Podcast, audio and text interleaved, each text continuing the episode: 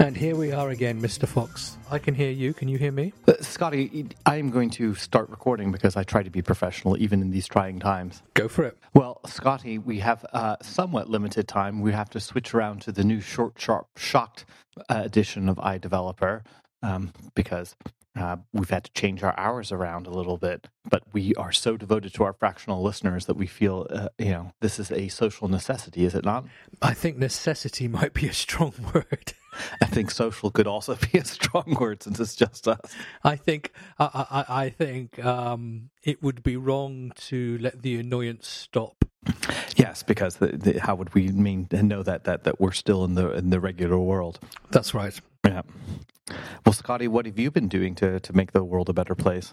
I have been having discussions on how you maintain totals in a database, or do you not bother to maintain totals?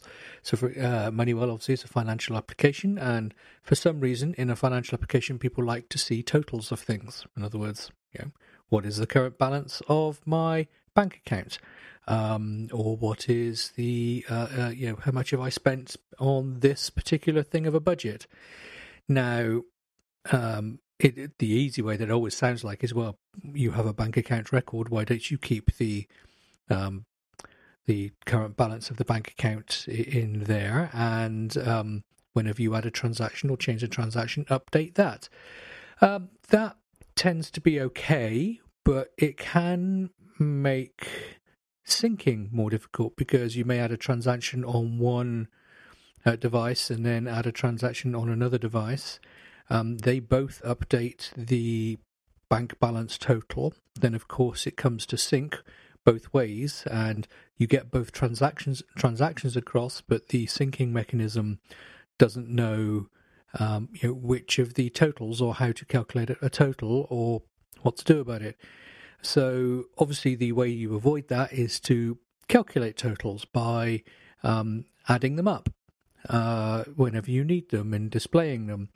However, you then have to deal with the fact, what about, we have a one of the test files we use for MoneyWell has just over 30,000 transactions in, which is probably bigger than most MoneyWell users' files, but it's definitely not as big as some. We do know of one user has over 150,000 transactions in their MoneyWell file. But for testing purposes, 30,000 tends to give you an idea. So, how do you make sure that you get to use totals calculated quickly when you have over 30,000 transactions you may be looking at? If everything's come from one bank account over the last 10 years, then you're working from a start point and going through all the transactions. It's in there. So there's no definite right or wrong way to this, but obviously it needs discussion. We are going for the calculate the totals when needed. Now, one of the advantages we have by recently dropping core data is, although core data can do aggregates now and can do them more efficiently than it used to, one issue of core data often is you end up, whether intentionally or accidentally, loading everything in order to work something out. Because we now use SQLite directly in the background, we can produce good aggregate functions that work. But of course, you also need to know, well, what happens if a transaction changes? Do I need to recalculate these totals, or what do I need to recalculate? Now, fortunately, we're using a framework called GRDB, which is a Swift wrapper over SQLite, and it allows you to observe certain things. So with a combination of observing our transaction file for changes and well-designed indexes and some well-designed queries, actually we can produce a fresh set of totals for all 40-odd budgets and 6 bank accounts in our file, test file with 30,000 transactions in about 0.04 seconds. So we think that's probably going to scale okay to bigger. We will try on a bigger file when we can. But it's been been a discussion that you tend to have many times on many projects to find which one you should be doing. Well, I'm glad that you managed to get the these things sub-second. That doesn't include updating the display. That's just how long it takes to recalculate the totals. But they all get displayed currently or mainly in a source list, which then has to reload. But the totals are coming back in a dictionary, and then just being formatted for the correct display. We have our own money type in the application for handling money and currencies, because, you know, believe it or not all currencies have 2 decimal places. Some have 4, not many, but some. So we use a money type, but even with the display, I think, it's going to be sub-second refreshing and responding when you do changes. So, well, that's the goal. So that's been reasonably successful. The issue I'm now looking at, which is a little harder, is we have the ability to show a running balance. So if you're looking at all the transactions for a bank account, against the transaction will be the running balance that was the balance at the time of that transaction. That is a little harder to calculate and has to be calculated for every transaction, possibly on the fly. So that's my next one to solve, but you'll have to wait till next week to hear out how I decided to solve that one, or we decided to solve that one. Well, wait, so Scotty, does this mean that you have like a fractional customer somewhere in Tonga or that happily uses 4 decimal point precision while calculating their losses? I'm curious just which country uses 4 decimal places? That is a good question. I can't remember. It is a weird currency. It's a currency from, it may not even be a national currency. It may be a provincial currency. I can't remember. We did have this discussion. But the moment you support multiple currencies, you really need to just do it properly. Now, this isn't an issue. It basically just means we keep everything in our database as an integer. We don't, and then when it comes out of the database, we convert it to a currency type with the appropriate decimal places.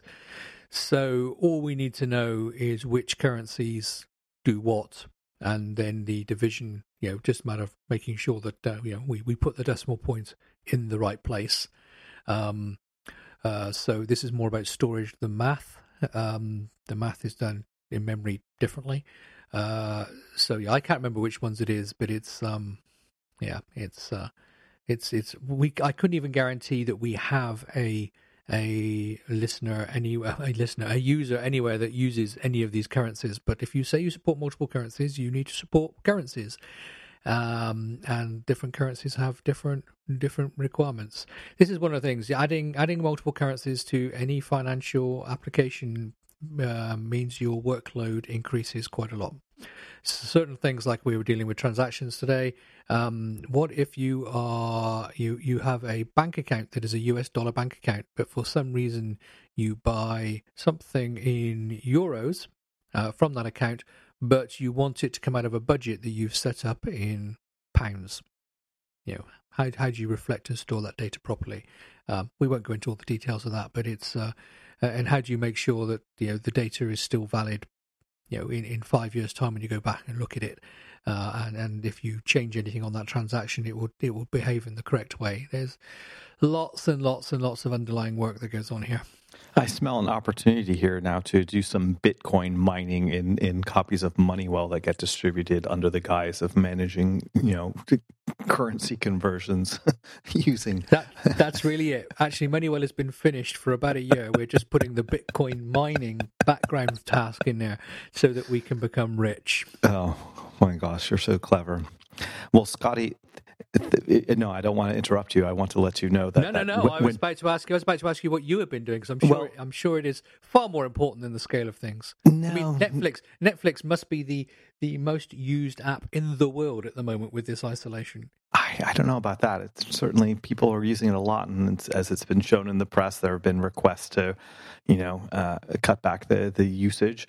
I think it's pretty common knowledge that Netflix is already very efficient, because we stream content that it's the same content is watched by more than a few people around the world, and so it's amenable to caching. And we have the system called Open Connect, which pushes the bits as close to the end user as we possibly can.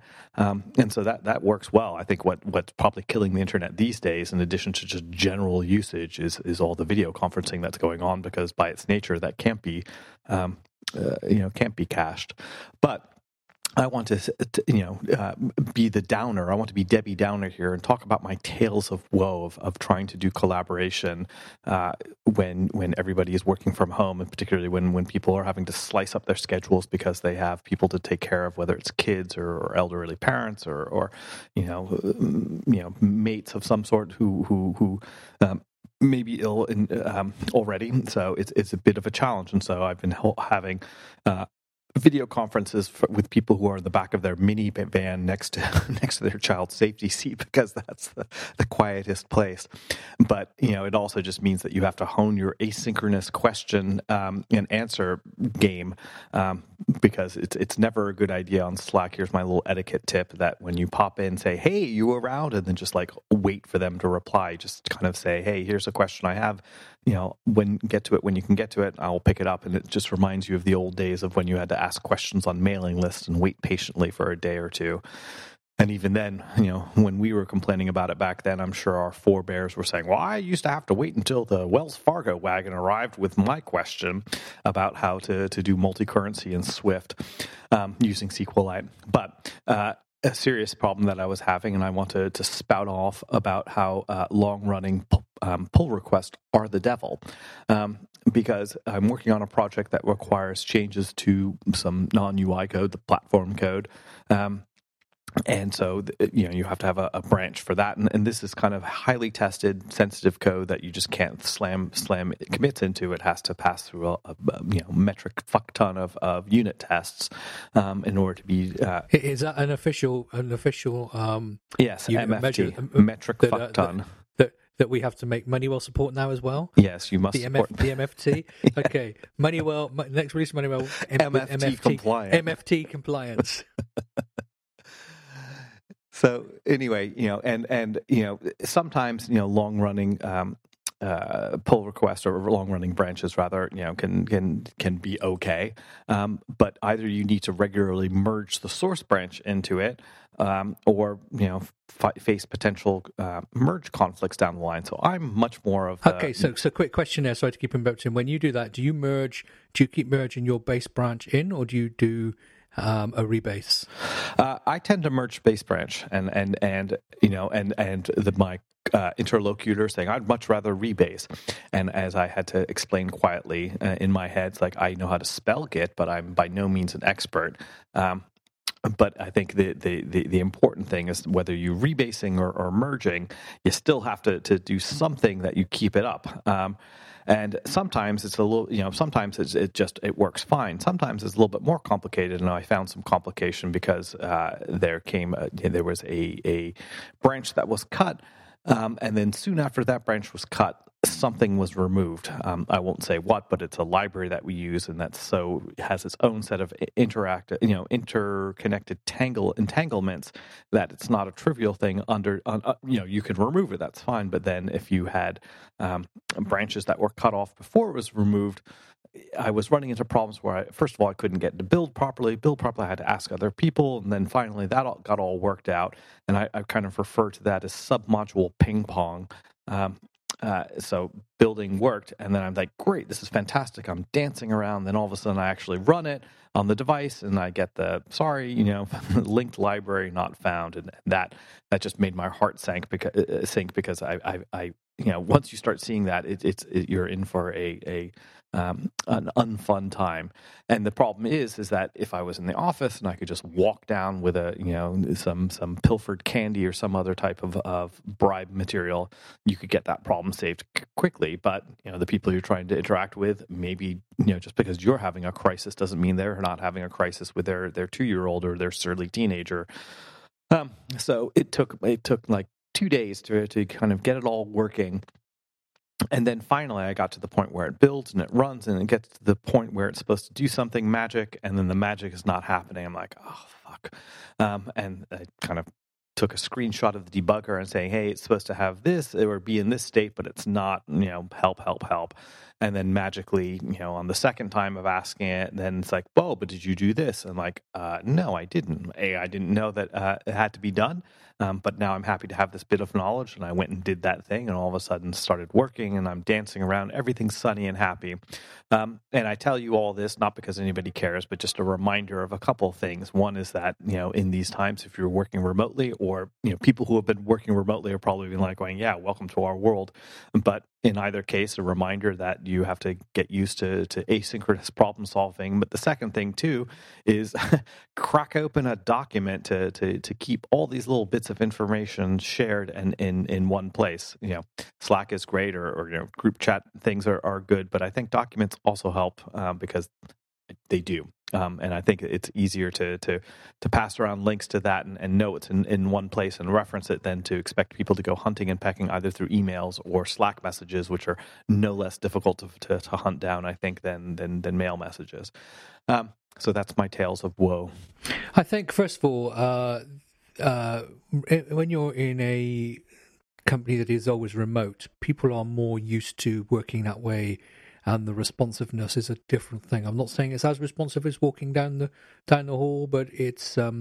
I think the people are used to it. I think maybe people keep their eye on their chat channels a little bit more. Maybe sometimes that's a problem. But I mean, people say, "Oh, it's always disturbing me when I get a notification." But it's no different to someone poking their head around the door of your office or being in an open plan office and hearing the joke of the day or whatever.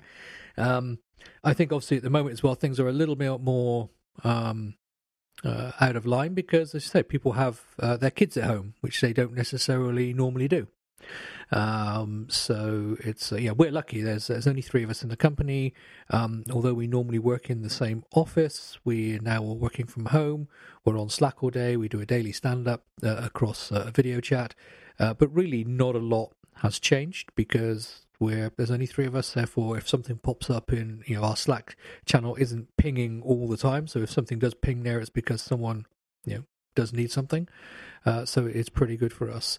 There was a good picture I saw posted the other day, advice for working at home when your children are at home, which I'll try and find a link to for the show notes. But basically, it was someone sat at their desk, and then behind them was their child who had been stuck to the floor with parcel tape and, yes, and gagged. So, there we are. That's the tip for working at home with children. So, there we are.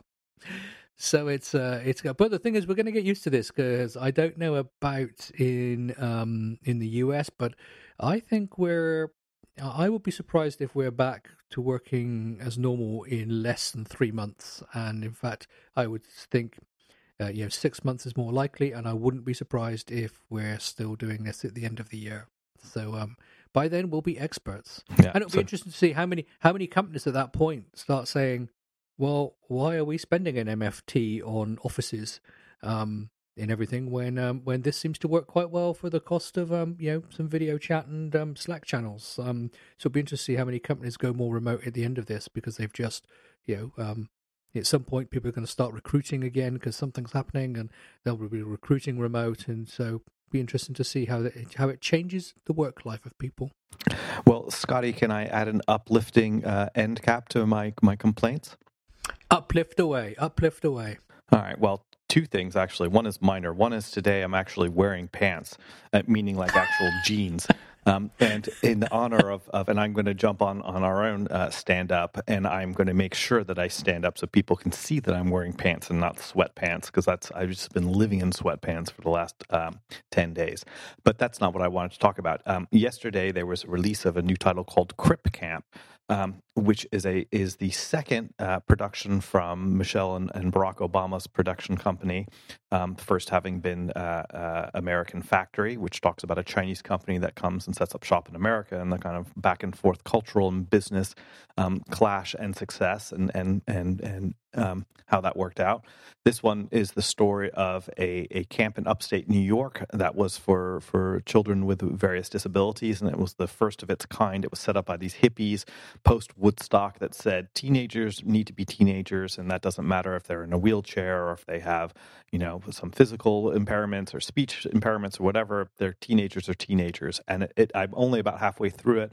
It is a lovely film that's worth watching. I'll post it in the show notes. But one of the reasons that we're excited about it is that this is a title which, because of its nature, caused us to do some things that we hadn't done before. One, this is the first trailer that has audio description, which we hadn't done in the past, and it has audio description in lots of different languages. You know, usually you do audio description in the source language, maybe one or two other ones. This one we went to do audio description in a bunch of languages, and. My colleague Stefan, I'm so proud of him, went and got a Braille track, which is available for download on the website, so that even if you're blind and deaf, you can follow along with a Braille reader.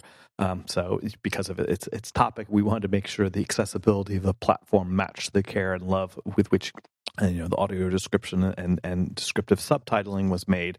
And it is a beautiful, uplifting film. So it is something good in the world that I think is worth watching. That sounds like it definitely is, and I will have to watch it myself. Yep. Well, we better let you go off to stand up and put your pants on. John, if people, it's a slightly short episode this week, but don't worry, folks, we're not going to show you that much mercy next week. We'll be back to the full-length torture session.